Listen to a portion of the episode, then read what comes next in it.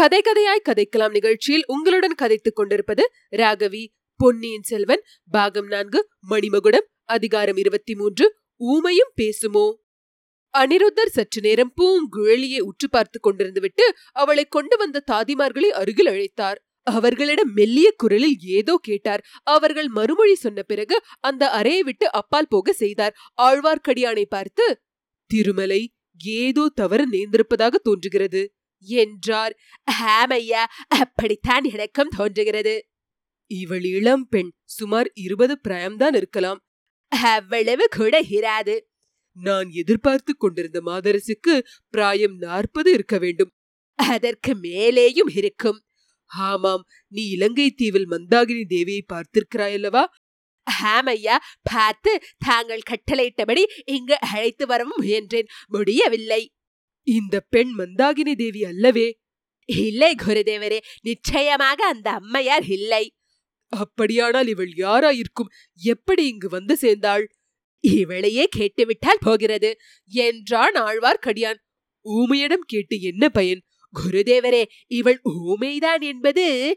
அதைத்தான் தாதிமார்களிடம் கேட்டேன். இங்கு வந்ததிலிருந்து இவள் ஒன்றும் பேசவில்லை என்றார்கள். குருதேவரே இவளை அடையாளம் கண்டு அழைத்து வருவதற்கு யாரை அனுப்பியிருந்தீர்கள் ஆஹா அந்த மூடன் ஏதாவது தவறு செய்து விட்டானா என்ன எந்த மூடன் குருதேவரே தாங்கள் இத்தகைய காரியங்களுக்கு மூடனை அனுப்பி வைத்திருப்பீர்களா புத்திசாலியாக காணப்பட்டான் பழையாறைக்கு நான் சென்றிருந்த அன்று வானர் குலத்து வல்லவரையனுடன் ஒரு வாலிபன் சண்டையிட்டான் அல்லவா ஆம் பழையாறை வைத்தியர் மகன் பினாக்க பாணி அவனேதான். உன்னையும் வல்லவரனையும் கரிகாலரை சந்திக்க அனுப்பிய பிறகு அந்த வைத்தியர் மகனை சிறையிலிருந்து விடுதலை செய்து அழைத்து வர பண்ணினேன். நம் ஒற்றர் படைக்கு தகுந்தவன் என்று கண்டு அவனை கோடிக்கரைக்கு அனுப்பினேன். முன்னம் அவன் கோடிக்கரைக்கு போய் பழக்கப்பட்டவனாம். அவன்தான் இந்த பெண்ணை இங்கு அழைத்து வந்தானா? அடையாளம் எல்லாம் சரியாக சொல்லி அனுப்பினேன். அவனும் திருவையாற்றில் கொண்டு வந்து சேர்த்துவிட்டு காரியம் வெற்றி என்று செய்தி அனுப்பியிருந்தான். ஐயா நான் தோற்று போன காரியத்தில் வெற்றி அடைந்த அந்த புத்திசாலி ஒற்றன் இப்போது எங்கே? இந்த பெண்ணை குறித்து அவனையே கேட்டு விடுவது நல்லதல்லவா? நல்லதுதான். ஆனால் நேற்றிரவு அவனுக்கு எதிர்பாராமல் ஒரு விபத்து நேர்ந்து விட்டது அடடா அவனுக்கு என்ன விபத்து? எப்படி நேர்ந்தது? சிவிகையின் பின்னால் அவனும் வந்து கொண்டிருந்தான். இருட்டிய பிறகு கோட்டைக்கு வர வேண்டும் என்று நான் கட்டளையிட்டிருந்தபடியால் அந்தபடியே அந்திமாலை நேரத்தில் திருவையாற்றிலிருந்து புறப்பட்டு முன்னிரவு வேளையில் கோட்டையை நெருங்கிக் கொண்டிருந்தார்கள். திடீரென்று புயலடித்த செய்திதான் உனக்கு தெரிந்திருக்குமே. ஹாமையா நான் கூட புயலுக்கு பயந்து சாலை ஓரத்து யாத்திரை மண்டபம் ஒன்றில் சிறிது நேரம் தங்கியிருக்கும்படி நேர்ந்தது. கோட்டைக்கு சற்று தூரத்தில் சிவிகை வந்தபோது சாலையில் பெரிய மரம் ஒன்று வேரோடு பெயர்ந்து விழுந்து விட்டது அதிர்ஷ்டவசமாக பல்லக்கின் மீது விழாமல் பின்னால் வந்தவர்கள் மீது விழுந்தது. வைத்தியர் மகன் பினாக்கபாணி விழுந்த மரத்தடியில் அகப்பட்டு கொண்டான். இவ்வாறு முதன் மந்திரி கூறியபோது ஒரு பெண் குரல் அந்த சண்டாளன் தலையில் மரம் மட்டும்தானா விழுந்தது? இடி விழவில்லையா? என்று ஆத்திரத்துடன் கூறியது கேட்டது. முதன் மந்திரி அனிருதர் அளவில்லாத வியப்புடன் பூங்குழலியை நோக்கினார். அவளை பார்த்து கொண்டே திருமலை இப்போது பேசியவள் இந்த பெண்தானா என்றார். ஆமையா அப்படித்தான் தோன்றியது. இது என்ன விந்தை செவிடுக்கு காது கேட்குமா? ஊமையும் பேசுமா? என்றார் அனிருத்தர். செவிடுக்கு காது கேட்பதும் ஊமை பேசுவதும் மிகவும் விந்தையான காரியங்கள் தான் ஆனால் சர்வ சக்தி வாய்ந்த விஷ்ணு மூர்த்தியின் பக்தராகிய தாங்கள் மனது வைத்தால் எந்த அற்புதம் தான் நடவாது. ஆழ்வார் திருவாய் மலர்ந்தருளிப்பது என்னவென்றால் போதும் ஆழ்வார்களை இப்போது இங்கே இழுத்து தொந்தரவு செய்யாதே. இது விஷ்ணு பகவானின் கருணையினால் நடந்தது அல்ல. ஏதோ தவறு நடந்திருக்கிறது. இந்த பெண் நம்மை ஏமாற்றி இருக்கிறாள் இவள் யார்? இவளுடைய நோக்கம் என்ன? எதற்காக இவள் இத்தனை நேரமும் செவிட்டு ஊமை போல நடித்தாள்? குருதேவரே இந்த பெண்ணையே கேட்டுவிடலாமே. அப்பனே உன் முகத்தில் தவழும் புன்னகையை பார்த்தால் உனக்கு ஒருவேளை தெரிந்திருக்க கூடுமோ என்று தோன்றுகிறது. சரி இவளையே கேட்டு விடுகிறேன் பெண்ணே நீ செவிடு இல்லையா? நான் பேசுவது உனக்கு காது கேட்கிறதா? ஐயா நான் செவிடா இருக்க கூடாதா என்று சில சமயம் விரும்பியதுண்டு. ஆனால் எனக்கு காது கேட்பது பற்றி இப்போது சந்தோஷப்படுகிறேன். அந்த சண்டாளன் வைத்தர் மகன் தலையில் மரம் ஒடிந்து விழுந்த செய்தியை கேட்டேன் அல்லவா? சுவாமி அவன் செத்து விழுந்தானா?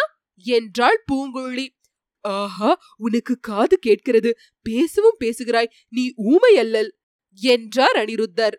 நிச்சயமாக இந்த பெண் ஊமை இல்லை என்றான் சீடன். ஆஹா நான் ஊமை இல்லை என்பதை கண்டுபிடித்து விட்டீர்களே. சோழ சாம்ராஜ்யத்திலேயே மிக்க அறிவாளி முதன் மந்திரி அனிருத்த பிரமராயர் என்று நான் கேள்விப்பட்டது சரிதான். பெண்ணே என்னை பரிகாசமா செய்கிறாய்? ஜாக்கிரதை நீ ஊமை இல்லாவிட்டால் நேற்றிரவு இங்கு வந்ததிலிருந்து பேசாமல் இருந்தது ஏன்? ஊமை போல் நடித்தது ஏன்? உண்மையை சொல்லு என்று கேட்டார் முதன் மந்திரி அனிருத்த பிரம்மாதி ராயர் ஐயா நேற்றிரவு நான் இங்கு வந்து சேரும் வரையில் பேச தெரிந்தவளாகத்தான் இருந்தேன். என்னை வாயாடி என்று கூட சொல்வதுண்டு. முதன் மந்திரியின் அரண்மனையை பார்த்து இங்கு எனக்கு நடந்த ராஜோபச்சாரங்களை பார்த்ததும் பிரமித்து ஊமையாக போனேன். உங்கள் அரண்மனை பெண்மணிகள் என்னுடன் சமிங்கை மூலமாக பேசினார்கள். அவர்கள் எல்லாரும் ஊமை என்று எண்ணி நானும் சமிங்கையாக மறுமொழி சொன்னேன். தங்களுடைய பேச்சை கேட்ட பிறகு எனக்கும் பேச்சு நினைவு வந்தது. நீ பெரிய வாயாடி என்பதில் சந்தேகமில்லை. உன்னை எப்படித்தான் வைத்தியர் மகன் பிடித்துக்கொண்டு வந்தான் என்பதை நினைத்தால் ஆச்சரியமாகத்தான் இருக்கிறது. அவன் முட்டாளா இருந்தாலும் சாமர்த்தியசாலிதான். சுவாமி அந்த பாவி மகன் என்னை பிடித்து கொண்டு வரவில்லை. அதற்கு பிரயத்தனப்பட்டிருந்தால் இத்தனை நேரம் அவன் யமலோகத்துக்கு நிச்சயமாக யாத்திரை செய்து கொண்டிருப்பான் என்று கூறிய பூங்குழலி தன் இடுப்பில் செருகியிருந்த கத்தியை எடுத்து காட்டினாள். பெண்ணே உனக்கு புண்ணியமாய் போகட்டும். கத்தியை இடுப்பில் செருகிக்கொள். அவன் பேரில் உனக்கு ஏன் இத்தனை கோபம்? அவன்தான் உன்னை பிடித்து வரவில்லை என்றாயே. என்னை அவன் பிடித்துக் கொண்டு வரவில்லை. ஆனால் என்னை அவன் ஆட்கள் படகில் சேர்த்து கட்டி போட்டுவிட்டு வந்தார்கள். என் அண்ணியை மரத்திலே சேர்த்து கட்டிவிட்டார்கள் இத்தனைக்கும் அந்த சண்டாளர் வைத்தியர் மகன் தனக்கு இதில் ஒரு சம்பந்தமும் இல்லை என்று என்னிடம் சொன்னான். அந்த வரையில் அவன் புத்திசாலிதான். நான் சொன்னபடியே அவன் நடந்து கொண்டிருக்கிறான். ஐயா முதன் மந்திரியே அந்த துர்தனை அனுப்பியது தாங்கள் தானா வாயில்லா பேதையாகிய என் அத்தையை பிடித்துக் கொண்டு வர கட்டளையிட்டதும் தாங்கள் தானா உன் அத்தையா? கரையர் மகள் மந்தாகினி உன் அத்தையா? அப்படியானால் நீ கலங்கரை விளக்கத்து காவலர் தியாக விடங்கருக்கு என்ன வேணும்? என்று அனிருத்தர் கேட்டார். ஐயா அவருடைய அருமை புதல்விதான் நான். ஆஹா தியாகவிடருக்கு இவ்வளவு வாயாடியான ஒரு மகள் இருக்கிறாள் என்பது எனக்கு இதுவரை தெரியாமற் போயிற்றே. இதை வெளியில் சொல்ல வேண்டாம் ஐயா. ஏன் பெண்ணே? சோழ சாம்ராஜ்யத்தின் முதன் மந்திரி பிரமராயருக்கு தெரியாத விஷயம் எதுவுமே இல்லை என்று நாடெல்லாம் பிரசித்தமா இருக்கிறது. தங்களுக்கு ஒன்று தெரியாது என்று ஏற்பட்டால் தங்களிடம் மக்களுக்குள்ளே இருக்கும் மதிப்புக்கு பங்கம் வந்துவிடாதா பெண்ணே என் மதிப்பை பற்றி எனக்கு கவலை இல்லை. எனக்கு தெரியாத இன்னொரு செய்தியை மட்டும் சொல்லிவிடு. உன் அத்தையை பிடித்துக்கொண்டு வந்தார்கள் என்றாயே அவள் இப்போது எங்கே? நான் அனுப்பிய பல்லக்கில் நீ எப்படி ஏறிக்கொண்டாய்? எவ்விடத்தில் ஏறிக்கொண்டாய்? என்று அனிருத்தர் கேட்டார். ஐயா வாயில்லாத ஊமையாகிய என் அத்தையை தாங்கள் எதற்காக கைப்பற்றி கொண்டு வர ஆட்களை அனுப்பினீர்கள்? மகளே அதை உன்னிடம் சொல்வதற்கில்லை. அது பெரிய ராஜாங்க சம்பந்தமான விஷயம். தந்தையே அப்படியானால் தாங்கள் கேட்ட கேள்விகளுக்கு நானும் மறுமொழி சொல்ல இயலாது. சொல்லும்படி செய்வதற்கு வழிகள் இருக்கின்றன. என்னிடம் பலிக்காது. பெண்ணே உன்னை பாதாள சிறைக்கூடத்துக்கு அனுப்புவேன். எந்த பாதாள சிறையிலும் என்னை அடைத்து வைத்திருக்க முடியாது. பாதாள சிறைக்கு ஒரு தடவை போனவர்கள் திரும்பி வருவதில்லை. திரும்பி வந்த ஒருவரை எனக்கு தெரியும் ஐயா. நேற்றுக்கு கூட சேந்தன் அமுதனிடம் பேசிக்கொண்டுதான் பிரயாணம் செய்தேன். அவன் யார் சேந்தன் அமுதன் அவன் என்னுடைய இன்னொரு அத்தையின் மகன். அவனும் நானுமாகத்தான் கோடிக்கரையிலிருந்து வந்து கொண்டிருந்தோம். எதற்காக மகளே? இந்த தஞ்சாவூரில் உள்ள மாட மாளிகை கூட கோபுரங்களை பார்க்க வேண்டும் என்று வெகு காலமாக ஆசை உண்டு. சக்கரவர்த்தி சுந்தர சோழரை தரிசிக்க வேண்டும் என்றும் ஆவல் கொண்டிருந்தேன். சக்கரவர்த்திக்கு உடல்நலம் இல்லை என்று சொன்னார்களே இப்போது எப்படி இருக்கிறது ஐயா? நான் பார்க்கலாமா? அப்படியே தான் இருக்கிறது மகளே அபிவிருத்தி ஒன்றுமில்லை. ஆகையால் சக்கரவர்த்தியை தரிசிக்கும் எண்ணத்தை மறந்துவிடு. அது எப்படி மறக்க முடியும் ஐயா? சக்கரவர்த்தியை நான் பார்த்தே ஆக வேண்டும். பார்த்து அவருடைய தர்மராஜ்யத்தில் பெண்களை பலவந்தமாக பற்றி கொண்டு வரும் அக்கிரமம் நடக்கும் செய்திகளை சொல்ல வேண்டும். பெண்ணே உன்னோடு வெறும் விவாதம் செய்து கொண்டிருக்க எனக்கு நேரமில்லை. உன்னை பலவந்தமாக பற்றி கொண்டு வர நான் கட்டளையிடவும் இல்லை. நான் அனுப்பிய பல்லக்கில் நீ எப்படி ஏறிக்கொண்டாய்? அதே சொல் யாராவது உன்னை பலவந்தமாக பிடித்து பல்லக்கில் ஏற்றினார்களா? இல்லை சுவாமி அது மட்டுமில்லை. தஞ்சை கோட்டைக்கு அருகில் வரும் சமயத்தில் இந்த பல்லக்கு வெறுமையாக இருந்தது. மழையா இருக்கிறது என்று நானாகவே தான் பல்லக்கில் ஏறிக்கொண்டேன். முதன் மந்திரி அனிருத்த பிரமராயர் தமது சீடனாகிய ஆழ்வார்க்கடியானை பார்த்து ஒருவாறு எனக்கு இப்போது விஷயம் விளங்குகிறது.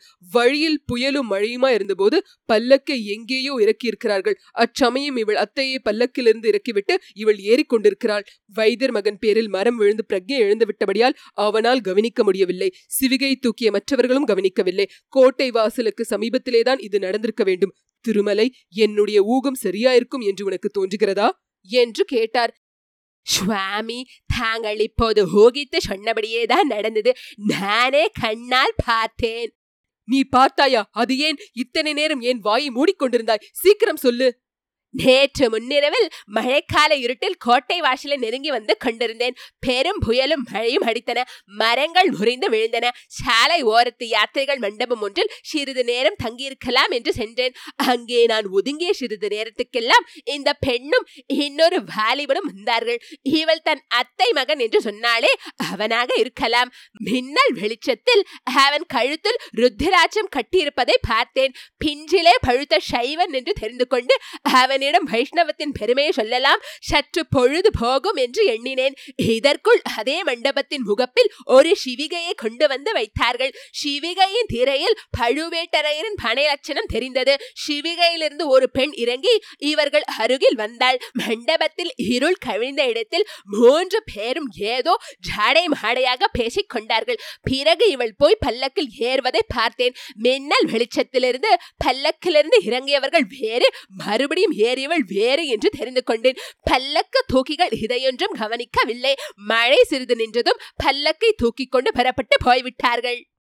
ஆஹா அப்படியா என்னை ஏமாற்றி விட்டார்கள்? இத்தனை நேரம் சொல்லாமல் சும்மா இருந்தாயே? அந்த இரண்டு பேரும் பிறகு என்ன செய்தார்கள்? பல்லக்கு போன பிறகு அவர்களும் போய்விட்டார்கள். பின்னர் நானும் புறப்பட்டேன். திருமலை நீ ஏன் இதையெல்லாம் பார்த்து கொண்டு சும்மா இருந்தாய்? இவள் அத்தையை நீ ஏன் தடுத்து நிறுத்தவில்லை? நீயும் இவர்களுடைய சூழ்ச்சியில் கலந்து விட்டாயா என்ன? அபச்சாரம் குருதேவா அபச்சாரம். அத்தகைய துரோகத்தை நான் செய்யக்கூடியவன் அல்லன். முதலில் இதெல்லாம் தங்கள் ஏற்பாடு என்று எனக்கு தெரியாது. பழுவூர் அரண்மனை பல்லக்கு ஆனபடியால் சின்ன பழுவேட்டரருடைய காரியமா இருக்கலாம் என்று எண்ணினேன். மேலும் மந்தாகினி தேவியை என்னால் தடுத்து நிறுத்த முடியுமா? புயற்காற்றை அணை போட்டு நிறுத்தினாலும் நிறுத்தலாம்.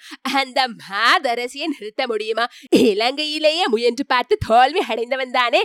மேலும் அந்த அம்மாளுக்கு என்ன அடையாளம் தெரியாது. பார்த்ததும் இரண்டு ஓடி போவார்கள் பிறகு யாராலும் அவரை பிடிக்க முடியாது.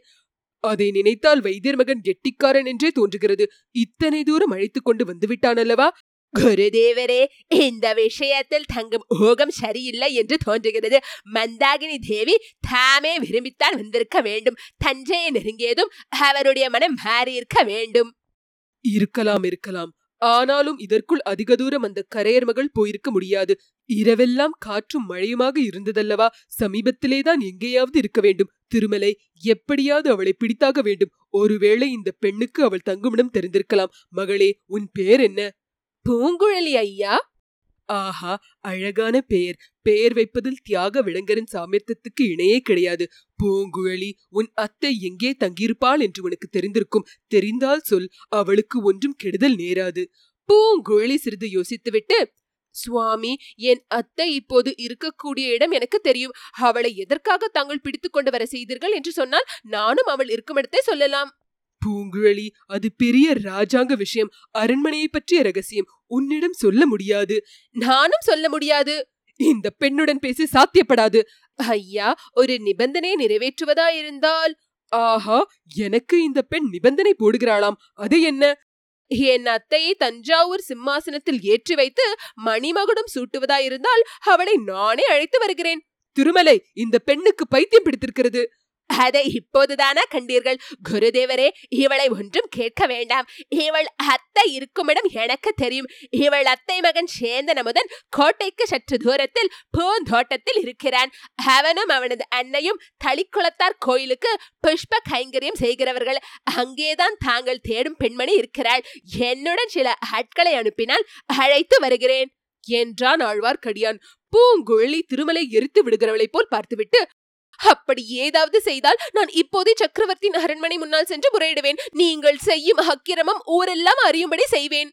என்றாள். திருமலை இவளை பாதாள சிறைக்கு அனுப்பி வைக்க வேண்டியதுதான். வேறு வழி இல்லை என்றார் அனிருத்த பிரமராயர் என் அருகில் யாராவது வந்தால் கொன்று விடுவேன் என்ற பூங்குழலி மடியில் செருகியிருந்த கத்தி எடுத்து காட்டினாள். ஐயா இந்த பெண்ணை பாதாள சிறைக்கு அனுப்ப வேண்டியதில்லை. அதற்கு பதிலாக இளைய பிராட்டி குந்தவை தேவியின் மாளிகைக்கு அனுப்பி வைக்கலாம். இளைய பிராட்டி இப்போது இங்கேதானே இருக்கிறார்.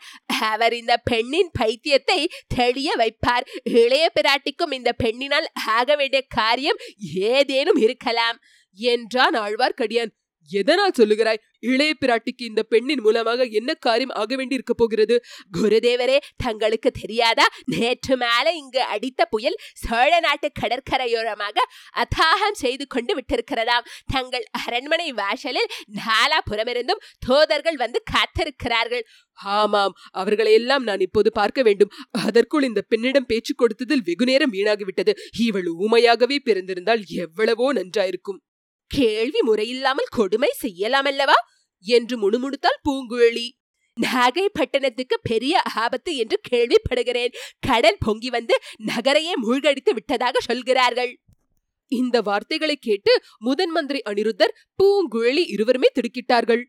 அதை பற்றி தங்களிடம் விசாரிப்பதற்கு இளைய பிராட்டியே இங்கே வந்தாலும் வரக்கூடும் என்று சொல்லி முடித்தான் ஆழ்வார்க்கடியான். அவன் சொல்லி வாய் மூடுவதற்குள்ளே அரண்மனை வாசலில் ஜெயகோஷ துணிகள் கேட்டன. திருமலை நீ எப்போது ஞான திருஷ்டி பெற்றாய்? இளைய பிராட்டிதான் வருகிறார் போலிருக்கிறது என்று சொல்லிக்கொண்டு அனிருத்தர் எழுந்து வாசலை நோக்கி நடந்தார். அதற்குள் அதே வாசல் வழியாக குந்தவை தேவியும் வானத்தையும் உள்ளே பிரவேசித்தார்கள். பூங்குழி அங்கே நின்று கொண்டிருப்பதை பார்த்ததும் இளைய பிராட்டின் துருமுகத்தில் குடிக்கொண்டிருந்த கவலைக்குறி மறைந்து வியப்பும் உவகையும் ஒருங்கே பிரதிபலித்தன. இத்துடன் அதிகாரம் இருபத்தி மூன்று முற்றிற்று.